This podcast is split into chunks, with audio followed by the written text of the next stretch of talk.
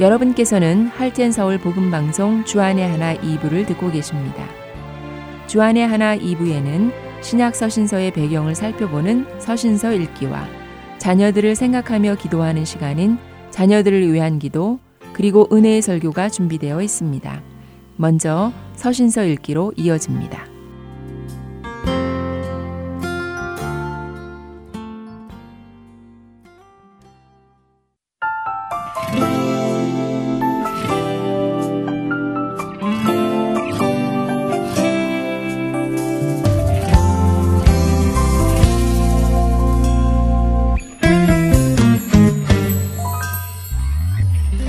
청취자 여러분 안녕하세요. 서신서 읽기 진행의 김민석입니다. 사도 바울이 여러 지역을 두루다니며 이방의 복음을 전파하는 동안 유대 지역의 예루살렘 교회를 맡아 목회를 하며 예수님의 메시지를 전파한 사람이 있습니다. 요한이라는 이름으로도 알려진 요나의 아들이며 베세다에 살다가 후에 가보나움에서 살게 된 어부였습니다. 그는 그의 형제인 안드레의 인도로 예수 그리스도를 만나게 되었고 예수님으로부터 예수님의 사역에 함께하라는 부르심을 받았을 뿐만 아니라 예수님의 오른팔과도 같은 제자가 된 사람입니다. 이쯤 설명드리면 누구를 말씀드리는 것인지 다 아실 것 같은데요. 네, 바로 오늘부터 소개해드릴 베드로 전후서의 저자 사도 베드로를 말씀드리는 것입니다. 사복음서들을 보면 사도 베드로는 다른 어떤 사도들보다도 많이 등장하고 있고 예수님 다음으로 많은 정보가 기록되어 있는 것을 보게 됩니다. 사도 베드로는 어떤 사람인지 성경을 통해 조금 더 알아보겠습니다. 사도 베드로의 원래 이름은 헬라어로는 시몬, 히브리어로는 시므온이었습니다. 예수님께서는 후에 그의 이름을 헬라어로는 베드로, 아람어로는 개바로 바꿔 주셨지요. 이 두 이름 모두 돌 또는 바위라는 뜻입니다. 그는 예수님을 만났을 당시 이미 결혼을 하였고 예수님 승천 후 아내도 함께 다니며 사역을 한 것으로 보입니다. 사복음서를 보면 예수님께서는 베드로를 따로 불러 특별히 교훈을 주신 것을 몇 번 볼 수 있습니다. 한편 그는 열두 사도의 대변인으로 자신의 생각과 질문뿐 아니라 사도들의 생각과 질문도 대변하였던 것을 볼 수 있지요. 예수님께서 부활하시고 하늘로 오르신 후에는 죽은 유다의 자리를 대신할 사람을 찾는 계획을 세웠고 오순절 성령 강림 이후에는 하나님의 권능을 받아 복음 전파에 앞장서게 됩니다. 또 복음을 전파하는 가운데 많은 기적들을 행하였고 예루살렘에서와 유대와 사마리아 그리고 가이사랴에까지 예수님의 증인이 되었습니다. 전에 내려오는 이야기에 의하면 베드로는 요한복음 21장 18절에서 19절에 예수님께서 예고하신 대로 순교를 당하였다고 합니다. 그리고 베드로는 그의 아내가 먼저 십자가에 달리는 것을 보아야 했다고 하는데요. 그리고 베드로 자신이 십자가에 달릴 때가 되자 그는 예수님처럼 십자가에 온전히 달릴 자격이 없으니 거꾸로 매달리겠다고 정하여 그의 뜻대로 십자가에 거꾸로 매달려 순교를 당하였다고 하지요. 베드로는 사도들 중에 리더였기 때문에 당시 초대교회에는 그의 명망이 높았습니다. 이런 이유 때문에 사도 베드로의 이름을 사칭하여 베드로가 썼다고 주장하는 글들이 꽤 있습니다. 그러나 베드로 전 후서만이 베드로가 썼다고 인정을 받았지요. 베드로 전 후서가 사도 베드로가 기록한 것이라고 확신할 수 있는 것은 사도 행전에서 확인된 그의 메시지와 일치하는 것이 많기 때문입니다. 또 예수님의 말씀과 유사한 말씀들이 이 베드로 전 후서에 많이 있기 때문이지요. 물론 이 베드로 전 후서가 사도 베드로가 쓴 것이 아니라고 주장하는 일부 신학자들도 있습니다. 그 이유는 무식한 어부 베드로가 이처럼 세련된 헬라어로 글을 쓸 수 없었을 것이라는 것이지요. 하지만 대부분의 신학자들은 베드로가 무식하다고 하여 문맹은 아니었을 것이라고 말합니다. 그저 공식적으로 랍비의 성경 교육을 받지 않았을 뿐이라는 것이지요. 당시 베드로가 사용한 언어는 아람어였습니다. 하지만 그 지역에서 헬라어는 제2 언어로 쓰일 만큼 널리 사용되고 있었지요. 그렇기에 신약 성경의 몇몇 저자들은 비록 고등교육은 받지 않았을지라도 헬라어로 번역된 구약 성경인 70인역은 읽을 수 있었음이 분명하다고 말합니다. 또한 사도 베드로는 베드로전서 5장 12절에서 베드로전서를 실루아노로 말미암아 썼다고 하는데요. 즉 실루아노라는 사람이 사도 베드로의 말을 받아 적었기에 베드로가 직접 말하고 있다는 것이지요. 고대 로마 세계에서 편지를 받아 적는 것은 일반적인 일이었습니다. 말을 받아 적는 사람은 때론 구문과 문법에서 도움을 주기도 하였지요. 사도 베드로의 말을 받아 적은 이 실루아노라는 사람은 초대 예루살렘 교회 지도자 중 한 사람으로 알려져 있는데요. 그는 사도 베드로의 말을 받아 적을 때 좀 더 좋은 헬라어 문체로 쓰는데 도움을 주었을 것이라는 추측입니다. 자, 그럼 이번에는 베드로전서가 언제 쓰여졌는지 보겠습니다. 학자들은 베드로전서가 쓰여진 때를 로마가 불탄 주후 64년 7월 전후로 봅니다. 사도 바울이 2차 감옥에 갇혔을 때 쓴 디모데 후서와 상당히 비슷한 시기에 쓰여졌을 것이라는 것이지요. 디모데 후서를 나눌 때 잠깐 언급해 드렸던 로마의 당시 시대 배경을 좀 더 자세히 알아보겠습니다. 주후 64년 7월 로마에는 큰 불이 났습니다. 이 불이 얼마나 큰 불이었는지 로마인들은 네로가 도시에 불을 질렀다고 믿었습니다. 그 이유는 네로가 로마 건축에 큰 욕망을 가지고 있다고 로마 사람들이 알고 있었기 때문입니다.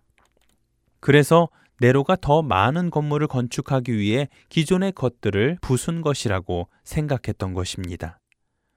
로마 시민들은 완전히 공황 상태에 빠졌습니다. 그들의 문화 도시가 함께 붕괴되어졌고 그들의 삶을 지배하던 모든 요소가 파괴되었기 때문입니다. 그들이 섬기던 신전과 사당이며 심지어는 집에 있던 우상들까지도 불타버렸습니다. 이것은 그들에게 엄청난 종교적 회의를 가져왔습니다. 왜냐하면 그들이 믿는 신들이 화재에 아무런 반응도 하지 않았을 뿐만 아니라 그 불 속에 완전히 소멸되었다는 것을 믿을 수 없었기 때문입니다.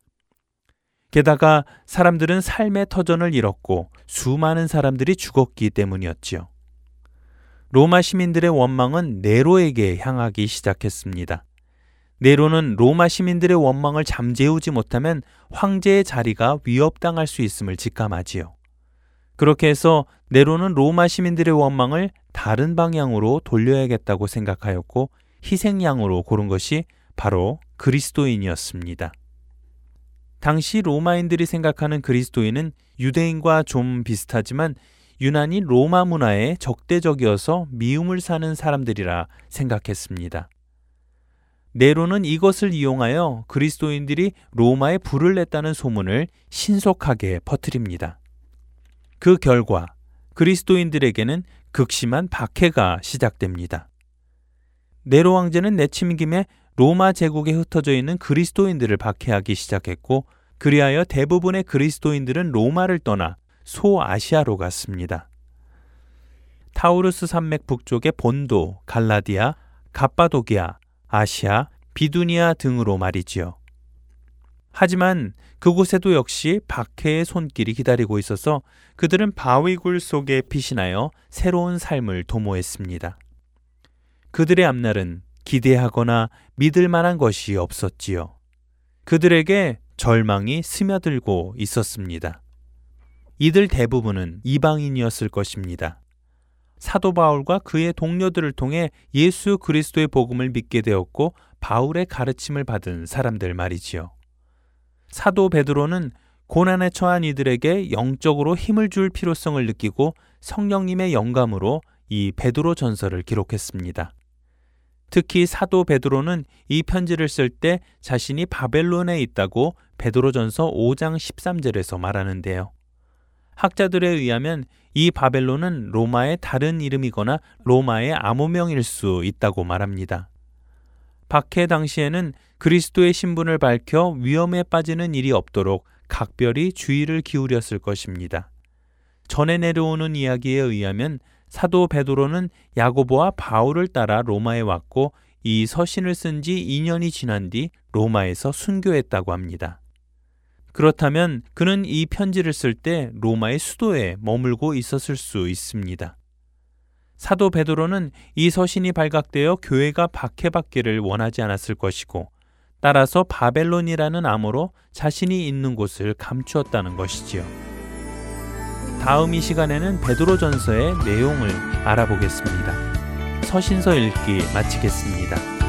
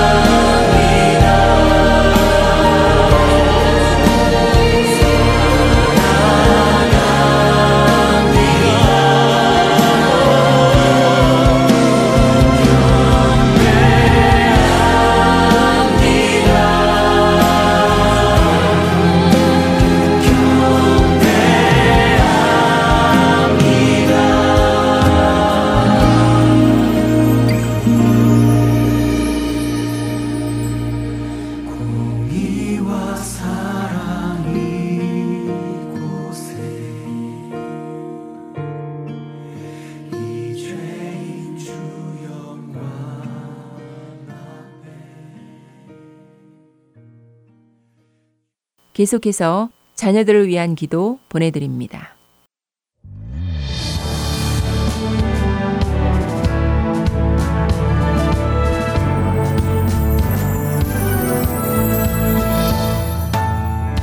애청자 여러분 안녕하세요.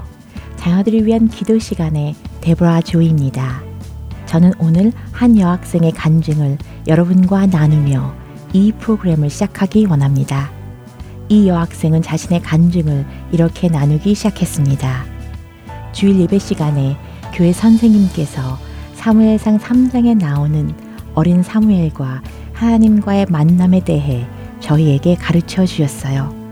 어렸을 때부터 여러 번 들어서 잘 알고 있는 이야기였지만 이번에는 이 말씀을 들으면서 하나님을 향한 사무엘의 마음에 대해 다시 한번 생각하게 되었어요. 엘리 선지자의 조언을 듣고 사무엘은 하나님의 말씀을 듣기 위해 마음을 열고 믿음으로 겸손히 아버지 앞에 나아간 그 부분이 저에게 새롭게 와 닿았어요. 설교 말씀이 끝난 뒤 선생님은 우리들을 예배당으로 데리고 가셔서 배운 말씀을 생각하며 하나님께 기도할 수 있는 시간을 주셨어요. 저는 선생님의 가르침을 생각하며 하나님 앞에 마음을 열고 무릎 꿇고 조용히 기도하기 시작했어요. 그러자 하나님께서 제가 생각하지도 못했던 가득한 평안과 놀라운 사랑으로 제 마음을 가득히 채우기 시작하셨어요.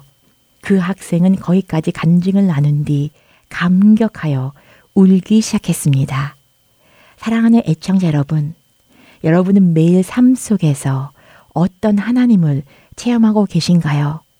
여러분은 어떠한 마음의 눈으로 하나님을 바라보고 계신가요? 오늘 이 시간에 사랑하는 자녀 세대를 위해 기도할 때 성령님께서 우리 모두의 마음 속에 구원의 기쁨과 아버지를 향한 첫 사랑의 감격으로 우리의 심령을 새롭게 하시기를 간절히 소망합니다. 오늘은 우리를 친구로 대해주시는 예수님을 찬양하는 시간을 갖겠습니다. 거룩하신 하나님이신 예수님은 죄를 알지도 못하시는 분이십니다. 그러나 그분은 우리와 같은 죄인의 친구가 되어주시고 우리를 친구라 불러주십니다. 그리고 죄인인 우리를 위해 목숨까지 버리셨습니다. 요한복음 15장 7절부터 9절 그리고 12절부터 15절까지 말씀입니다. 너희가 내 안에 거하고 내 말이 너희 안에 거하면 무엇이든지 원하는 대로 구하라. 그리하면 이루리라. 너희가 열매를 많이 맺으면 내 아버지께서 영광을 받으실 것이요. 너희는 내 제자가 되리라. 아버지께서 나를 사랑하신 것 같이 나도 너희를 사랑하였으니 나의 사랑 안에 거하라. 내 계명은 곧 내가 너희를 사랑한 것 같이 너희도 서로 사랑하라 하는 이것이니라. 사람이 친구를 위하여 자기 목숨을 버리면 이보다 더 큰 사랑이 없나니 너희는 내가 명하는 대로 행하면 곧 나의 친구라. 이제부터는 너희를 종이라 하지 아니하리니 종은 주인이 하는 것을 알지 못함이라. 너희를 친구라 하였노니 내가 내 아버지께 들은 것을 다 너희에게 알게 하였습니다. 이 시간에는 요한복음 15장의 말씀을 생각하시며 죄인인 우리를 친구로 불러주신 예수님을 높이며 그분께 영광 돌리는 시간을 갖겠습니다.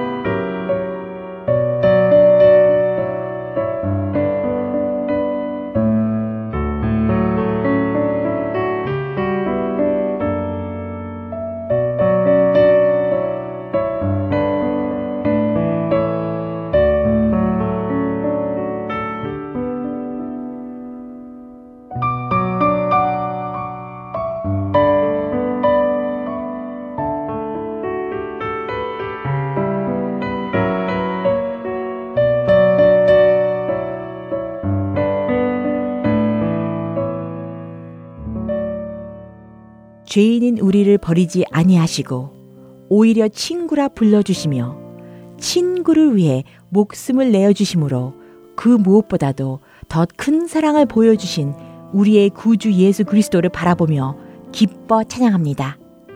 변하지 않는 영원한 사랑으로 우리를 구원하시며 우리로 아버지 하나님께로 인도하시고 빛 가운데 교제할 수 있는 은혜 베풀어 주신 예수님을 높이 경배합니다. 주여, 우리의 마음이 주께로 정해졌으니 새 노래로 많은 민족 가운데서 주를 찬양하겠습니다. 아멘. 이제 두 번째 단계로 고백의 시간을 갖겠습니다.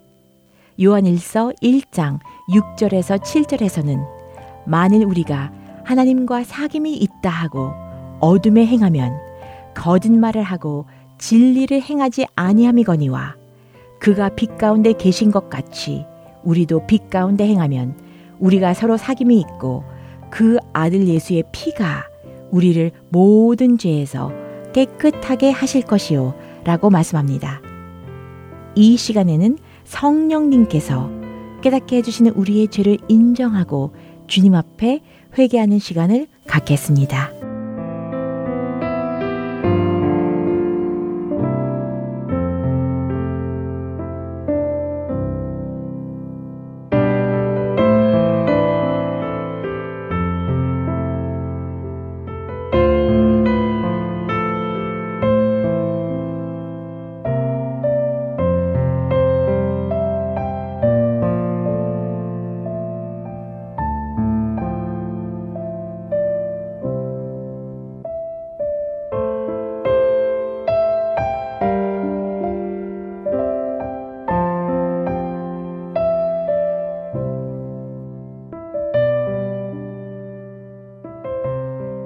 하나님, 우리가 아버지의 자녀로서 진리대로 살지 않고 어두운 생활 속에서 죄를 지으며 주님과의 친밀한 교제 없이 오랫동안 살았던 저희 삶을 용서하여 주옵소서. 우리가 진심으로 아버지 앞에 회개하오니 우리 속에 깨끗한 마음을 창조하시고 우리 안에 정직한 영을 새롭게 하소서. 우리 중심에 주님이 원하시는 진실함을 주시고 마음 깊은 곳에 지혜를 가르쳐 주옵소서. 예수님의 피로 우리를 모든 죄에서 깨끗하게 하시고 의롭다 하셨사오니 우리의 심령 속에 주의 구원의 기쁨과 하나님을 향한 첫 사랑을 회복시켜 주시고 빛 가운데 주께 순종하며 아버지와 친밀하게 교제할 수 있도록 은혜 베풀어 주옵소서. 아멘. 세 번째로 감사 기도의 시간입니다. 시편 107편 21절에서 22절에서는 여호와의 인자하심과 인생에게 행하신 기적으로 말미암아 그를 찬송할지로다. 감사제를 드리며 노래하여 그가 행하신 일을 선포할지로다. 라고 말씀합니다. 이 시간에는 이 말씀을 생각하시면서 주님께 감사하는 시간을 갖겠습니다.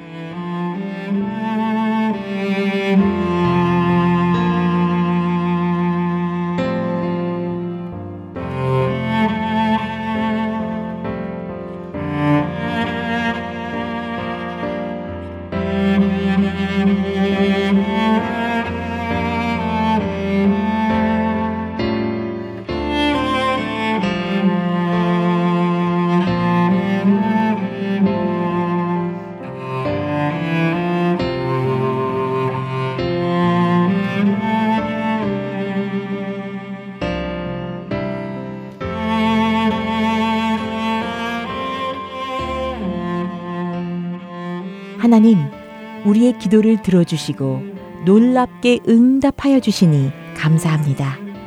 사랑하는 우리 가족과 자녀들을 지켜주시고 주님과 교제할 수 있는 기쁨을 주셔서 감사합니다.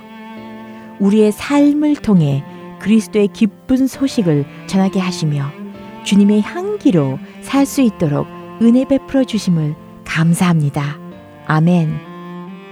이제 중보기도의 시간입니다. 하나님의 말씀을 나누겠습니다. 에스겔 11장 19절에서 20절까지 말씀입니다. 내가 그들에게 한 마음을 주고 그 속에 새 영을 주며 그 몸에서 돌 같은 마음을 제거하고 살처럼 부드러운 마음을 주어 내 윤례를 따르며 내 규례를 지켜 행하게 하리니 그들은 내 백성이 되고 나는 그들의 하나님이 되리라. 이 시간에는 이 약속의 말씀을 의지하여 우리 다음 세대에게 새 영을 주시고 그들을 하나님의 백성이 되게 하시고 하나님께서 그들의 하나님이 되실 것을 감사하며 기도하는 시간을 갖겠습니다.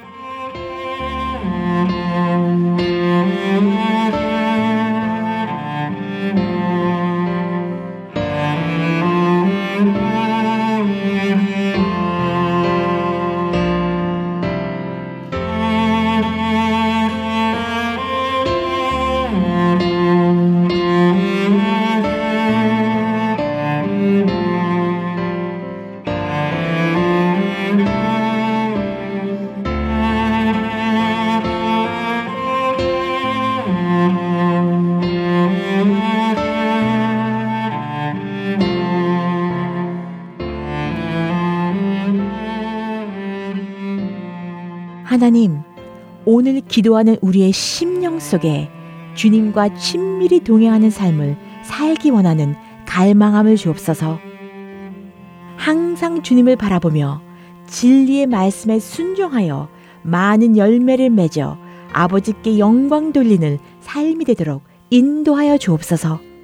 이 시간 아버지를 떠나 죄 가운데 방황하며 살고 있는 사랑하는 자녀들을 위해 기도합니다.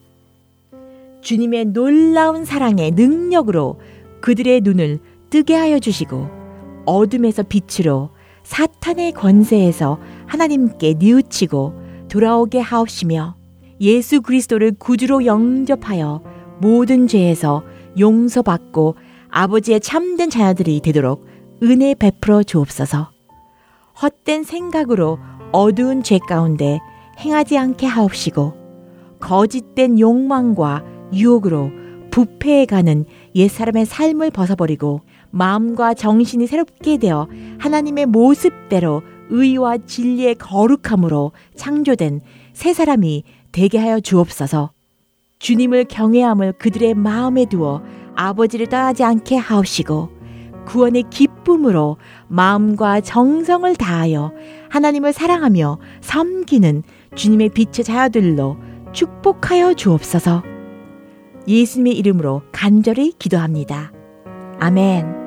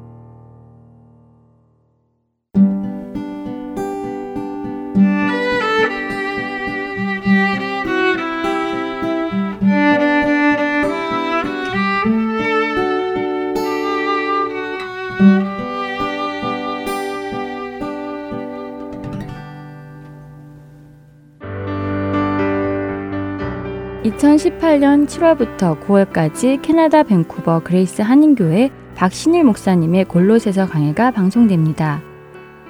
각종 이단들로부터 복음이 흔들리고 있던 골로새 교회에게 바른 신앙과 복음을 다시 세우기 위해 쓴 바울의 편지 골로새서 강해를 통해 우리의 신앙도 다시 한번 올바로 세워지기를 원합니다. 박신일 목사님의 골로새서 강해 주안의 하나 3부에서 방송됩니다.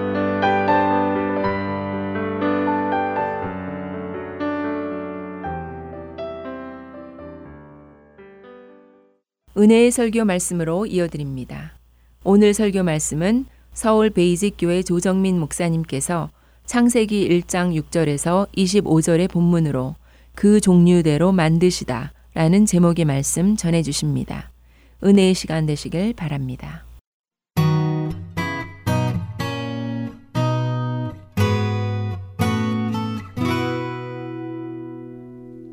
창조와 진화라고 하는 해묵은 논쟁, 아마 끝이 나지 않을 이 논쟁 가운데서 저희들은 창세기 말씀을 어, 읽게 되었습니다.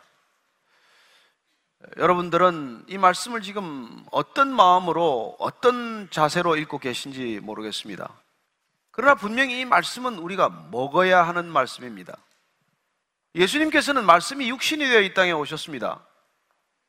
공생애를 마치시고 떠나실 때 제자들과 함께 마지막 만찬을 하시면서 나를 먹으라고 말씀하십니다. 내 피와 내 살을 먹어 마셔야 그래야 내가 너희 안에 있을 수 있기 때문에 그러시죠. 그렇습니다. 그분은 우리 안에 계시기를 원하십니다. 성육신하신 그분은 말씀이십니다. 그래서 우리가 그분이 우리 안에 거하는 방법으로 그분은 우리 안에 말씀으로 거하시기를 원하십니다. 내 말이 너희 안에 거하면 참 내 제자가 되고 너희가 진리를 알지니 진리가 너희를 자유케 하리라 말씀하셨습니다. 그 말씀이 우리 안에서 살아 움직이지 않는다면 우리가 어떻게 자유를 경험하겠습니까? 저와 여러분들은 이 창세기 말씀을 날마다 먹어야 합니다. 그래야 우리 안에서 능력이 되는 것입니다. 그게 우리의 능력이 되지 않으면 우리는 이 세상의 생각, 세상이 가르치는 이 수많은 메시지로부터 우리를 지켜내지 못합니다. 대초에 하나님이 천지를 창조하시니라. 빛이 있으라 하심에 빛이 있었다. 그런 얘기를 듣고 웃어 넘기는 세상 가운데서 우리는 이 말씀이 친히 하나님께서 하신 말씀이고 하나님께서 그 말씀으로 이걸 지으셨다는 거예요. 창조하셨다는 것입니다. 이 창조가 우리 믿음의 출발점이 되지 않으면 우리의 신앙은 흔적도 없이 사라지게 됩니다. 창조란 무엇입니까? 눈에 보이는 이 모든 것들이 보이지 않는 것에서부터 비롯되었다는 것의 표현입니다. 우리가 다 보고 있지만 이것이 실존하는 것이 전부가 아니고 눈에 보이지 않는 것, 그 눈에 보이지 않는 것의 근원이신 하나님으로부터 시작되었다고 하는 이 창조를 우리가 받아들이지 않으면 우리의 신앙은 헛것이 되고 말 것입니다. 태초에 하나님이 천지를 창조하시니라 이걸 우리가 믿음으로 받아들일 때 우리는 창조의 현장에 있게 됩니다. 저와 여러분이 언제 창조를 볼 수 있겠습니까? 이 위대한 사건, 장엄한 사건, 상상할 수 없는 사건이 우리 눈앞에 펼쳐지듯 볼 수 있는 것은 믿음의 눈을 뜰 때만 가능한 것이죠. 저와 여러분이 이 창세기를 읽어가면서 창세기를 묵상하고 창세기를 먹으면서 저와 여러분들이 이 창조의 목격자가 되기를 축복합니다. 오늘 우리는 창조의 이튿날을 사건을 보게 됩니다. 창조란 사건이에요. 하나님이 있으라 말씀하심에 그것이 눈앞에 나타나는 사건. 그렇습니다. 창조는 우리 눈앞에 말씀이 실제가 되는 사건을 말하는 것입니다. 오늘 먼저 6장 6절, 7절, 8절 말씀 다시 한번 읽습니다. 시작. 하나님이 이르시되 물 가운데 궁창이 있어 물과 물로 나뉘라 하시고 하나님이 궁창을 만드사 궁창 아래의 물과 궁창 위의 물로 나누게 하시니 그대로 되니라. 하나님이 궁창을 하늘이라 부르시니라. 저녁이 되고 아침이 되니 이는 둘째 날이니라. 이 우리가 읽은 세 절의 모든 주어는 누굽니까? 하나님입니다. 우리는 누구를 주어로 삼고 삼아갑니까? 나예요, 나. 우리는 내 얘기가 중요합니다. 우리는 내 얘기를 남에게 얘기하기를 좋아합니다. 우리는 사람 얘기에 관심이 많아요. 그러나 여러분 기억하십시오. 성경은 하나님이 주어로 쓰여진 책입니다. 그래서 성경이란 어떤 책입니까? 나에 대한 관심에서부터 관심을 하나님께로 옮겨놓는 일입니다. 이 모든 인간의 삶과 역사의 모든 것들의 중심이 인간에서부터 하나님께로 옮겨가는 것, 여러분, 이게 구원입니다, 구원. 구원은 본질적으로 창조와 맥이 다 있어요. 창조의 맥밖에 흘러가는 것이 구원사입니다. 하나님이 주어가 되는 삶, 하나님이 주어가 되는 인생, 그 인생을 우리가 바꿔놓기 위해서 이걸 지금 읽고 있고 이걸 먹고 있는 것이죠. 이 말씀을 먹을 때 저와 여러분은 인생의 주어가 내가 아니라 더 이상 나 자신이 아니라 하나님이 되어야 한다는 것을 기억하십시오. 그게 신앙이에요. 종교란 무엇입니까? 여전히 내가 주인이 되고 싶은 것이죠. 그래서 여러분 이 성경은 여러분들의 한풀이 원풀이 하는 책이 아니에요. 내가 주어인 삶이 하나님이 주어인 삶으로 바뀌는 것. 여러분들이 무슨 뭐 이루고 싶은 것, 여러분들이 다 해결하고 싶은 문제, 그런 건 사실 뭐 아침 새벽에 일어나서 물 한 그릇 정한 수 떠놓고 두 손 싹싹 빌면 이루어질 수 있는 일들이에요.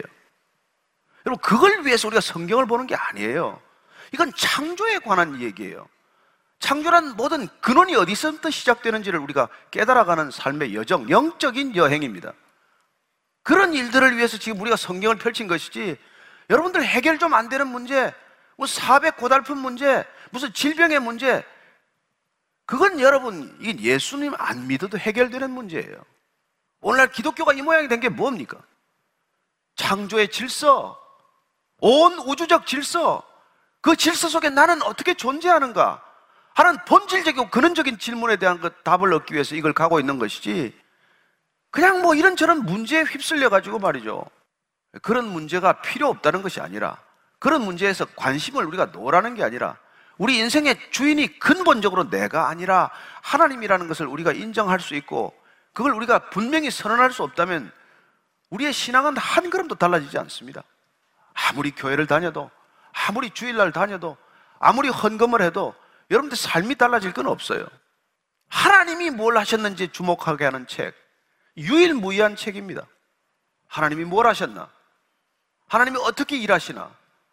하나님이 무슨 목적으로 우리를 이 땅에 두셨나? 그걸 깨달아가는 것이죠. 근데 보십시오. 물 가운데 궁창이 있어 물과 물로 나누십니다. 하나님의 창조적 과정, 창조의 일하는 스타일, 일하는 패러다임을 보십시오. 나누는 걸 지금 시작을 하세요. 궁창.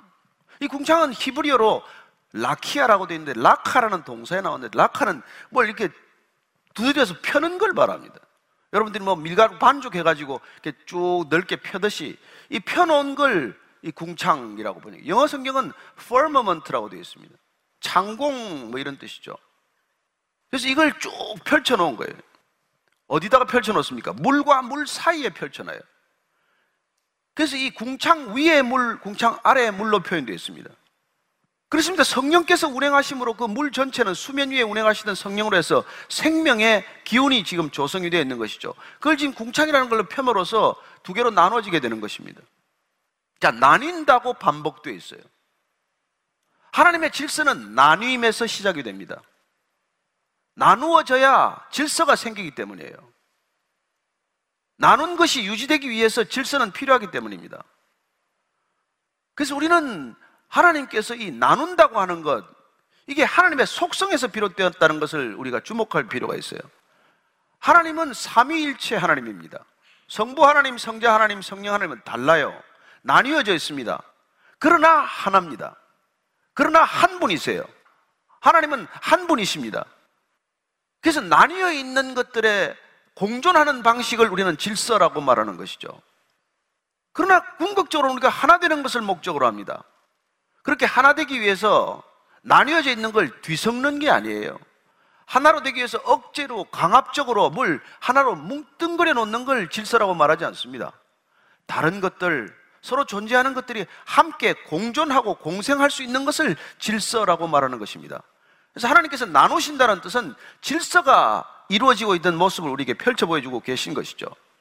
저와 여러분들이 각자 다른 존재로 만났습니다. 나뉘어진 존재예요. 그러나 우리는 한 존재로 만납니다. 그 이름이 교회예요, 교회. 그래서 교회는 신비한 질서를 가지게 되는 것입니다. 그래서 창조란 근본적으로 구원이라고 하는 개념과 또한 놀랍게도 이 창조 속에는 예배라고 하는 관념이 스며들어 있다는 것을 알게 됩니다. 그분으로부터 비롯되어 있다는 고백, 그분이 누구인지를 알아가는 암 속에서 우리는 지극히 나라고 하는 존재가 피조물에 불과하다는 것. 그래서 창조를 인정하는 것이야말로 삶의 첫 출발이 되고 그런 삶의 첫 출발이 우리는 예배라는 것을 알게 됩니다. 오늘 이 창조 기사를 우리가 읽어가면서 이 시대 왜 우리가 다시 창조의 이 근본적인 삶의 형태를 우리가 회복해야 되는지를 우리가 놓친다면은 그냥 교회는 다니면서 진화론을 믿으면서 그리고 진화적 생각에 그냥 당연히 젖어 있으면서 그냥 창조는 지식적으로만 알게 되는 것이죠. 성경의 지식이다. 여러분, 그러면 이건 설화가 되는 거예요. 이걸 신화라고 주장하는 것과 하나도 다르지 않습니다. 그렇습니다. 이거는 창조는 인간의 경험 밖의 일이에요. 누구도 경험할 수 없는 일입니다. 오직 믿음으로 우리가 이 말씀을 먹을 때 우리는 빛이 있으라 하는 것을 경험하게 되고 그 빛이 우리 안에 임할 때 우리 안에 있는 혼돈과 공허와 허감이 떠나는 것을 경험하게 되는 것이죠. 여러분이 빛이신 주님이 여러분 안에 오셨다면 여러분은 더 이상 허감에 머무르지 않습니다. 무의미에 시달리지 않습니다. 짙은 어둠 가운데 방황하지 않습니다. 놀랍지 않습니까? 나뉜다는 것, 이 나님, 계속해서 오늘 나누는 것을 보게 됩니다. 나누는 것을. 하나님이 그 궁창을 하늘이라고 불러요. 그렇게 광대한 space를 하늘이라고 부릅니다.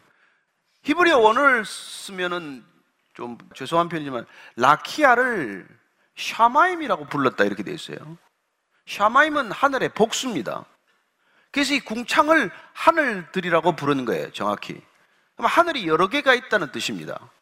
그래서 물과 물 사이에 하늘이 있고, 그리고 윗, 물층 위에 하늘이 있고, 또 우리가 말하는 또 다른 하늘이 있어요. 하나님께서 지금 이렇게 물층을 만드는 것은 인간이 거주할 수 있는 space, 적어도 이, 이 우리가 지금 창조하는 과정 속에서 주님께서 큰 틀을 만드시는 그런 모습을 보고 있는 것이죠. 그래서 그 하늘이라고 부른 그 하늘 중에서 우리가 여러분들이 기억나실지 모르겠지만은 우리 사도 바울 선생은 세 번째 하늘에 다녀왔다고 말합니다. 3층 천이라고 말합니다. 고린도 후서 제가 12장 한번 찾아서 읽어드리겠습니다. 12장 2절부터 4절까지인데요. 내가 그리스도 안에 있는 한 사람을 아노니 그는 14년 전에 셋째 하늘에 이끌려간 자라 그가 몸 안에 있었는지 몸 밖에 있었는지 나는 모르거니와 하나님은 아시느니라 내가 이런 사람을 아노니 그가 낙원으로 이끌려가서 말로 표현할 수 없는 말을 들었으니 사람이 가히 이르지 못할 말이로다 그는 하늘 위에 하늘로 올라갔다가 말할 수 없는 걸 보았지만 더 이상 말하지 않겠다고 입을 닫습니다 요한계시록에 가면은 하나님께서 새 하늘과 새 땅을 보여주십니다 그 하늘이 또 따로 있는 거예요. 저는 예수님께서 너희들이 살아서 나를 믿으면 죽음을 보지 아니하리라는 말을 믿기 때문에 부활을 믿습니다. 그분의 인격을 믿기 때문이에요. 사도 바울의 저는 인격을 믿기 때문에 그가 삼청천에 다녀왔다는 말을 믿습니다. 그러나 오늘날 무슨 뭐 악몽을 꾸었건 개인적인 경험을 가지고 천국과 지옥 얘기를 하는 사람들 말은 잘 안 믿습니다. 저는 인격이 바탕되지 않은 진리는 진리가 아님을 알기 때문입니다. 저는 여러분들이 지금 이 성경이야말로 진리 위에 서 있다는 것을 진리이신 그분의 인격 위에서 믿게 된다는 것을 기억하십시오. 그분이 믿을 만한 분이 아니라면 여러분 한마디도 믿을 게 없습니다, 이걸. 그러나 그분은 말씀대로 사셨고, 말씀이 육신이 되셨고, 말씀대로 죽으셨고, 말씀대로 부활하셨고, 그 말씀이 이루어지는 사건을 우리에게 보여주셨기 때문에, 들려주셨기 때문에, 우리가 그분의 말씀을 믿는 것이죠. 그렇습니다. 말씀하셨더니 사건이 되는 것, 그게 성경 이야기예요. 성경은 여러분들의 얘기가 아닙니다, 사실. 성경은 하나님께서 말씀하실 때 그 말씀이 어떻게 이루어졌는지 인간을 통해서, 연약한 인간을 통해서 그 말씀이 이루어진 사건을 말하는 것이죠. 그래서 우리가 보면, 누가복음 7장에 보면은 로마 백부장이 말씀대로 이루어지는 사건을 그는 목격하게 됩니다. 그 집에 몸에 병든 하인이 있었어요. 너무 하인을 사랑하는 나머지 죄인은 그, 그 하인을 고치기 위해서 예수님을 초청합니다. 집 가까이 왔어요. 그러나 그는 집 밖에 나가서 예수님 못 들어오게 합니다. 예수님 못 들어오십니다. 이 누추한 집에 예수님 어떻게 들어오겠습니까? 그래서 그는 이렇게 말합니다. 예수님한테 누가복음 찾아서 읽어드리겠습니다. 7장 7절 8절인데요.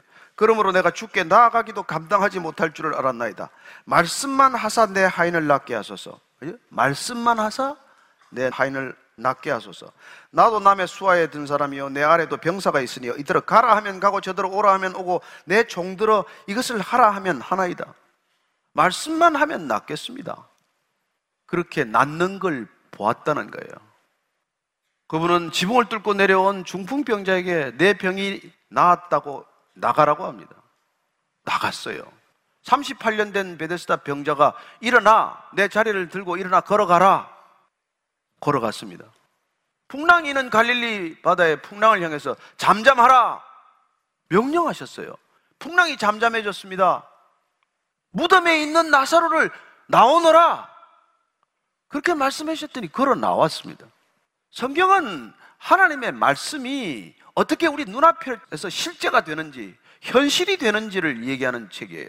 그러니 저와 여러분이 이 성경을 읽으면서 하나님의 말씀이 여러분 안에 와 있지 않다면 여러분의 신앙은 근거 없는 믿음이에요. 뭘 믿고 있는 겁니까? 여러분들 새해가 하나님 앞에서 어떻게 쓰이기를 기대하십니까? 무슨 말씀이 여러분한테 이루어져야겠다는 그게 있지 않으면 여러분들은 소명받은 인생이 될 수 없어요. 하나님의 말씀을 받으십시오. 아멘으로 받으십시오. 아멘으로 화답하십시오. 그 말씀이 내 말씀 되게 하십시오. 그 말씀이 내 안에서 살아 움직이게 하십시오. 그 말씀이 나를 이끌어가게 하십시오. 그 말씀을 통해서 내가 이루어지는 것을 보게 하십시오. 그게 신앙이에요. 지금 하나님의 말씀이 어떻게 이루어지는지를 보고 있지 않습니까? 그 말씀이신 하나님이 이 땅에 육신을 입고 오셔서 하신 공생의 사역도 말씀이 이루어지는 것을 보게 하신 것 아닙니까? 저는 여러분들이 그 말씀에 붙들린 생애가 되기 위해서 올해도 성경을 열심히 붙들게 되기를 축복합니다. 저는 저와 여러분을 통해서 우리 신앙의 목표는 한 가지입니다. 하나님의 말씀이 나를 통해서 내 생애를 통해서 이루어지는 사건을 보게 하여 주옵소서. 이게 저와 여러분의 믿는 이유예요. 부르신 목적입니다. 걸어가는 삶의 방향이에요. 9절, 10절 한번 읽을까요? 9절, 10절. 시작. 하나님이 이르시되 천하의 물이 한 곳으로 모이고 묻이 드러나라 하시니 그대로 되니라. 하나님이 묻을 땅이라 부르시고 모인 물을 바다라 부르시니 하나님이 보시기에 좋았더라. 천하의 물이 한 곳으로 모였습니다. 그러면서 묻이 드러났어요. 그렇죠. 땅과 바다가 나뉘어지는 것을 보게 됩니다. 그리고 묻을 땅이라고 부르시고 모인 물을 바다라고 부르시니 하나님이 보시기에 좋았더라고 말합니다. 자, 바다와 땅이 나누어지는 것, 그렇게 나누어진 대로 함께 공존하는 것, 그게 질서란 말이에요. 고난 가운데 빠진 욥이 하나님을 괴로워합니다. 하나님께서 그에게 욥기 38장 예를 보면 계속 질문을 쏟아내십니다. 땅과 바다를 가르는 하나님. 한번 욥기를 한번 찾아보십시오. 욥기 38장. 욥기 38장 4절 말씀 읽습니다. 시작. 내가 땅에 기초를 놓을 때 내가 어디 있었느냐? 내가 깨달았거든 말할지니라. 8절 읽습니다. 바다가 그 못에서 터져 나올 때 문으로 그것을 가둔 자가 누구냐? 여러분, 바다가 어떻게 해서 이 둥근, 예? 지구라고 하는 둥근 구체 위에 있는 바다가 어떻게 해서 그게 지금 이 경계를 지킬 수 있냐는 것이죠. 그런 거에 대해서 지금은 과학적으로 몇 가지 대답을 하기 시작을 했어요. 그렇다고 하나님이 죽었다. 하나님은 없다. 그렇게 단정하는 얘기들이 있습니다. 그러나 과학자들 중에서도 과학을 하면 할수록 이건 도대체 우연히 생길 수는 없는 일이다. 단순히 빅뱅에서부터 여기까지 올 수는 없는 일이다.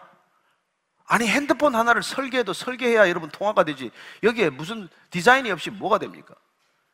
그래서 그 어떤 것이든지 설계가 필요하다, 디자인이 필요하다 그런 과학적 입장을 지적 설계론이라고 말합니다.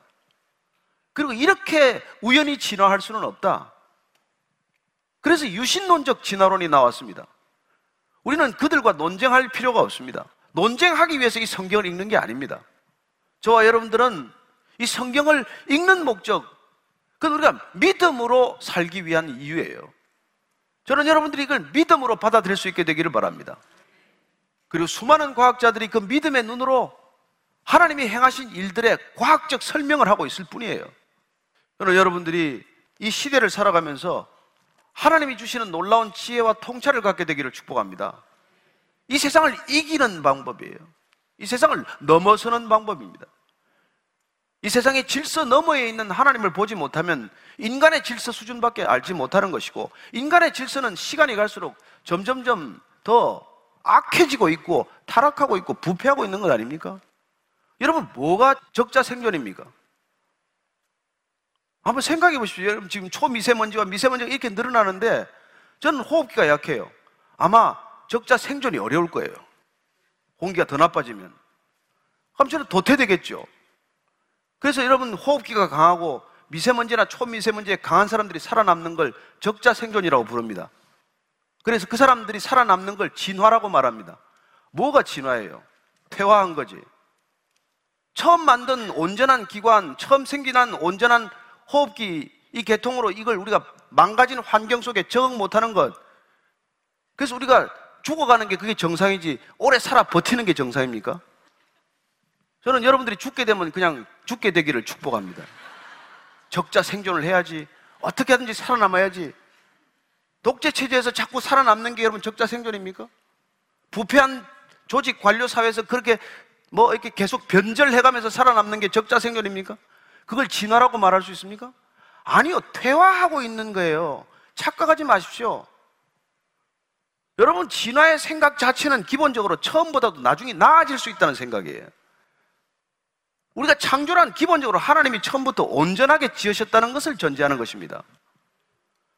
그게 있어야 구원의 의미가 있고, 그게 있어야 우리가 본질적으로 하나님께로 돌아가는 회복이 가능한 것이죠. 무엇을 우리가 회복이라고 말하고 뭘 우리가 구원이라고 말하겠어요? 그래서 창조를 여러분들이 들여다보면 들어볼수록 구원의 본질이 무엇인지를 다가가게 됩니다. 창조를 이해하지 못하면 구원은 의미가 없는 것이죠.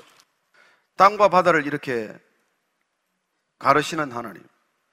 그리고 하나님이 이르시되 땅은 풀과 씨 맺는 채소와 각기 종류대로 씨 가진 열매 맺는 나무를 내라 하시니 그대로 되어 땅이 풀과 각기 종류대로 씨 맺는 채소와 각기 종류대로 씨 가진 열매 맺는 나무를 내니 하나님이 보시기에 좋았더라. 저녁이 되고 아침이 되니 이는 셋째 날이니라. 이 셋째 날을 통해서 하나님께서 뭐라고 계십니까?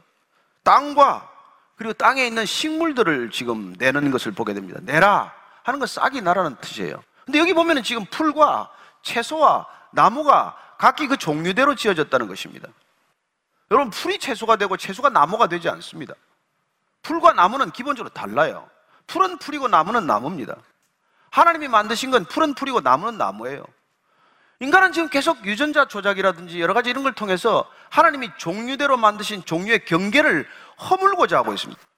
근데 그렇게 허무는 결과가 어떻게 될까요? 예측하지 못한 결과들을 맞게 되겠죠. 만약에 새로운 종이 필요했다면 하나님께서 만드셨을 것입니다. 우리는 다 알지 못해요. 왜 그 종이 거기에 존재하는지 우리 좁은 지식으로 어떻게 다 알겠습니까? 우리는 모기가 뭐 그냥 천적 같죠. 여러분 모기 잡아 먹어야 사는 짐승도 있더라고요. 모기를 개구리가 먹고 개구리가 뱀을 먹고 그래서 또 인간은 뱀을 먹나요? 어쨌건 존재해야 되는 건 존재해야 될 이유와 목적이 있는데 우리 보기에 좋은 것, 우리 보기에 좋지 않은 것이 기준이 되면 기본적으로 생명 질서를 해체한다는 것입니다. 하나님이 보시기에 좋았더라고 하는 것은 우리가 손댈 이유가 없어요. 그건 온전하다는 뜻입니다. 뭐 동의가 되는 분도 있고 안 되는 분도 있겠지만 저는 여러분들이 하나님 입장에 설 수 있게 되기를 바랍니다. 내 생각을 내려놓고 하나님의 생각이 나를 지배하도록 하는 것. 내 말이 아니라 하나님의 말씀이 나를 이끌어 가도록 하는 것. 그게 우리가 신앙하는 이유죠. 14절부터 한번 19절까지를 읽겠습니다. 시작. 하나님이 이르시되 하늘의 궁창에 광명체들이 있어 낮과 밤을 나뉘게 하고 그것들로 징조와 계절과 날과 해를 이루게 하라. 또 광명체들이 하늘의 궁창에 있어 땅을 비추라 하시니 그대로 되니라. 하나님이 두 큰 광명체를 만드사 큰 광명체로 낮을 주관하게 하시고 작은 광명체로 밤을 주관하게 하시며 또 별들을 만드시고 하나님이 그것들을 하늘의 궁창에 두어 땅을 비추시게 하시며 낮과 밤을 주관하게 하시고 빛과 어둠을 나뉘게 하시니 하나님이 보시기에 좋았더라. 저녁이 되고 아침이 되니 이는 넷째 날이니라. 어떻게 하나님이 저렇게 별을 달고 말이죠. 달을 만들고 태양이 있고 말이죠. 시편 한번 8편 찾아서 읽어보시겠습니까? 시편 8편 1절부터 4절까지 한번 큰 목소리로 우리가 한번 주님을 찬양하는 마음으로 읽어보십시다. 시작. 여호와 우리 주여 주의 이름이 온 땅에 어찌 그리 아름다운지요 주의 영광이 하늘을 덮었나이다. 주의 대적으로 말미암아 어린 아이들과 젖먹이들의 입으로 권능을 세우시며 이는 원수들과 보복자들을 잠잠하게 하려 하심이니이다. 주의 손가락으로 만드신 주의 하늘과 주께서 베풀어 두신 달과 별들을 내가 보오니 사람이 무엇이기에 주께서 그를 생각하시며 인자가 무엇이기에 주께서 그를 돌보시나이까. 아멘. 아멘. 도대체 우리가 뭔데? 저와 여러분이 뭔데 도대체요? 뭔데 이 장엄한 우주를 보게 하십니까? 이걸 감격과 감동과 감사로 살아가는 사람과 그냥 우연이라고 보고 살아가는 사람은 얼마나 다른 삶을 살까요? 하나님께서 저와 여러분들을 사랑하셔서 이 모든 것들을 베푸셨다고 생각하고 사는 사람과 이 모든 것들이 물질일 뿐이고 그냥 하나님의 손길, 하나님의 손결, 하나님의 숨결 그런 게 어딨냐? 그래서 내 거친 숨결로만 살아가는 사람하고는 얼마나 다른 삶을 살게 될까요? 그리고 하나님께서 지으셨던 made in God 그 레이블을 못 보는 사람하고 모든 것마다 하나님께서 made in God 하는 그 태그를 보는 사람하고 삶은 얼마나 달라질까요? 여러분 창조란 그런 삶의 이게 차원으로 우리를 이끌어가는 것이죠. 그래서 하나님이 지으신 것들에 대한 질서를 인정하고 하나님이 지으신 것들에 대한 주권을 인정하고 그때 여러분 우리 개인이 가지고 있는 문제의 8, 90%는 다 해결되게 되어 있습니다. 그걸 인정하지 않기 때문에 이 모든 문제가 얽혀 있는 거예요. 해결되지 않습니다. 방황할 뿐이에요. 하늘의 궁창에 광명체를 답니다. 큰 광명체, 작은 광명체, 해와 달을 다는 것이죠. 공중에 마치 매달듯이 달아놓습니다. 하나님이 인간의 마지막 목적을 향해 가고 있는 길이에요. 하나님이. 이 모든 것들을 말이죠. 여러분, 그걸, 그걸 깨달으면 여러분 인생에 무슨 불만이 있어요? 좀덜 먹고 덜 먹거나 뭐 건강 하나 좀 병드나 뭐 이런 시편이 나오는 거죠. 저는 여러분들이 이런 시편을 지을 수는 없더라도 찬양을 마음껏 하게 되기를 축복합니다. 도대체 내가 무엇이건데 말이죠. 하나님 저를 이렇게 선대하십니까? 그래서 창조란 우리가 관점의 뿌리가 바뀌는 작업이에요. 우리 모든 관점의 뿌리채 바뀌는 것을 경험하는 것입니다. 모든 관계가 새롭게 시작되는 거예요. 창조를 통해서. 저와 여러분들의 관계, 이 모든 만물과의 관계, 온 우주와의 관계, 이 태양, 이 은하계를 넘어서서 온 우주를 들여다보는 그런 놀라운 관점이 생기는 것이죠. 20절, 21절 말씀 읽습니다. 시작. 하나님이 이르시되 물들은 생물을 번성하게 하라. 땅 위 하늘의 궁창에는 새가 나르라 하시고 하나님이 큰 바다 짐승들과 물에서 번성하여 움직이는 모든 생물은 그 종류대로 날개 있는 모든 새를 그 종류대로 창조하시니 하나님이 보시기에 좋았더라. 여러분 지금 보십시오. 하늘과 바다 가운데 각용 생물들이 지금 등장합니다. 종류대로 등장하고 있어요. 다 다른 어종입니다. 바다에도 포유류가 있고 바다에도 여러분 다른 물고기들이 있지 않습니까? 땅에도 파충류가 있고 또 포유류가 있지 않습니까? 그 종류대로 다 만드신 거예요. 인간이 지금 그 종류를 수없이 파괴하고 있습니다.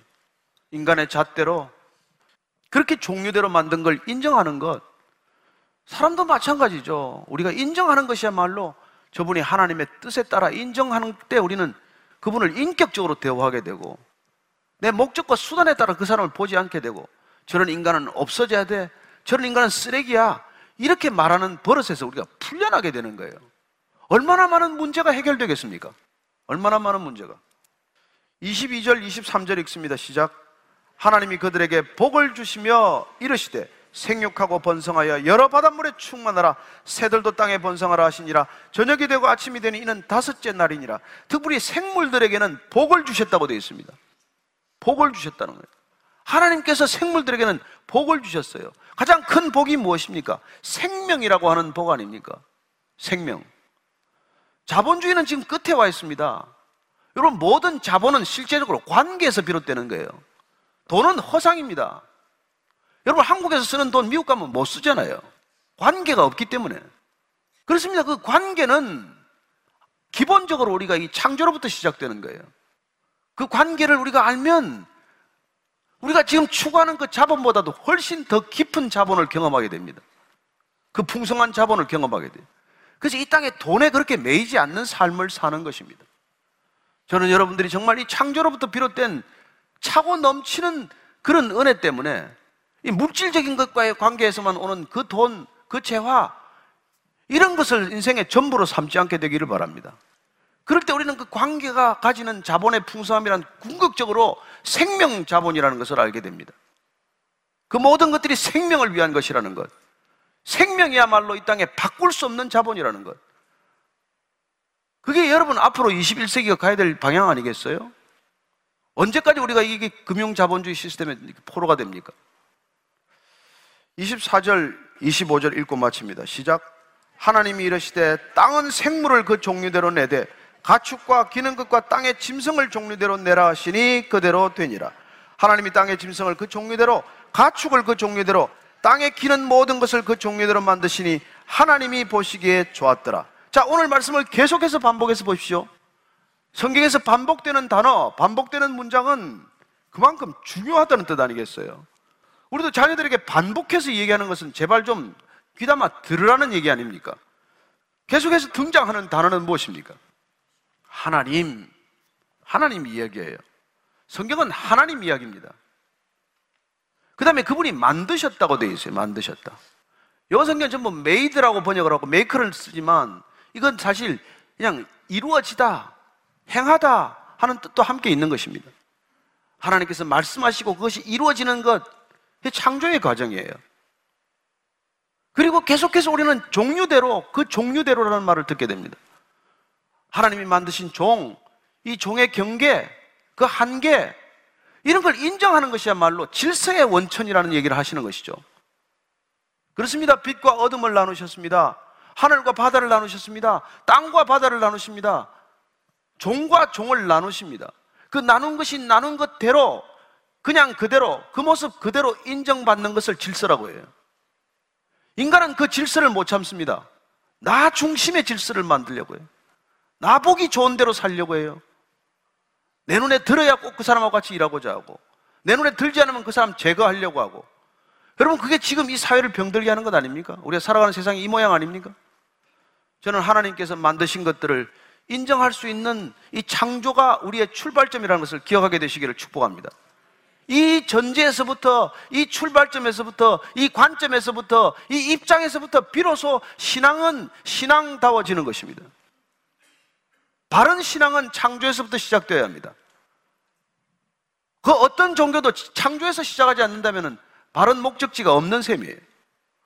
저와 여러분들이 이 21세기에 2018년에 그렇게 진화론이 극성을 떨고 있고 진화가 모든 것을 결정하는 것처럼 결정하는 이 세대에서 이 시대에서 우리가 어떻게 우리 신앙을 지켜낼 것이며 우리 신앙의 궁극적인 목적이 어디인지를 우리가 놓친다면 이건 전부 헛짓이에요. 헛일이에요.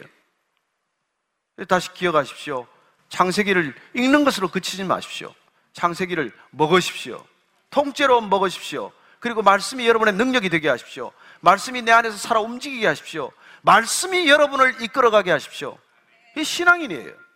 오늘 기도할 때는 정말 주님, 이 창세기를 읽으면서 그 말씀이 나한테 와서 말씀이 다 새겨지기를 바라고 그 말씀이 내 안에서 생명으로 살아 움직이기를 바라고 하나님 그 생명이 이 땅에 죽어가는 생명 가운데 접붙임 받게 하여 주옵소서 우리가 구원의 통로가 되게 하시고 회복의 통로가 되게 하시고 예배의 통로가 되게 하시고 은혜의 통로가 되게 하여 주옵소서 한번 함께 같이 기도하시겠습니다.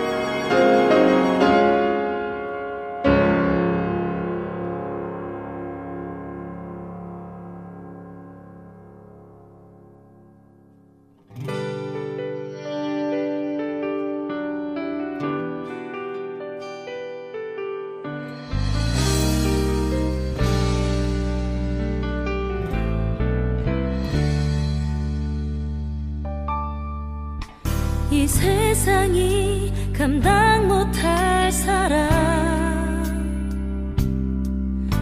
믿음으로 영원을 보는 자. 살아계신 하나님께 이 세상 모든 것 속하였으니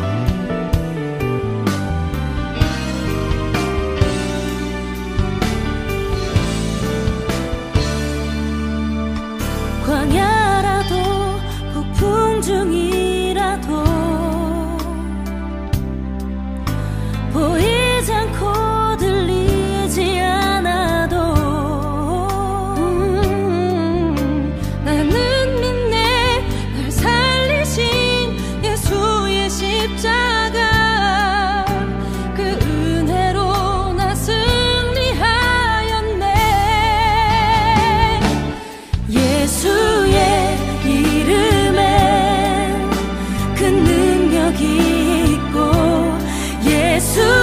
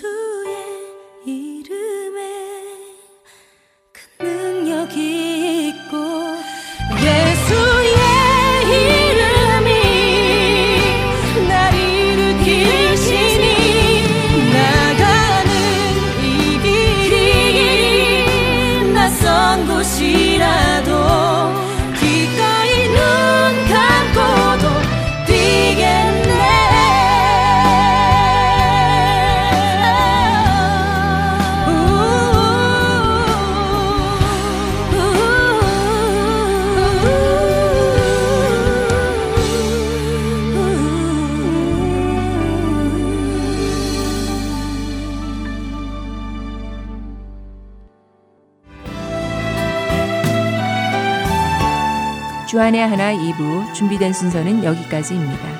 함께 해주신 여러분께 감사드립니다. 다음 시간에 뵙겠습니다. 안녕히 계세요.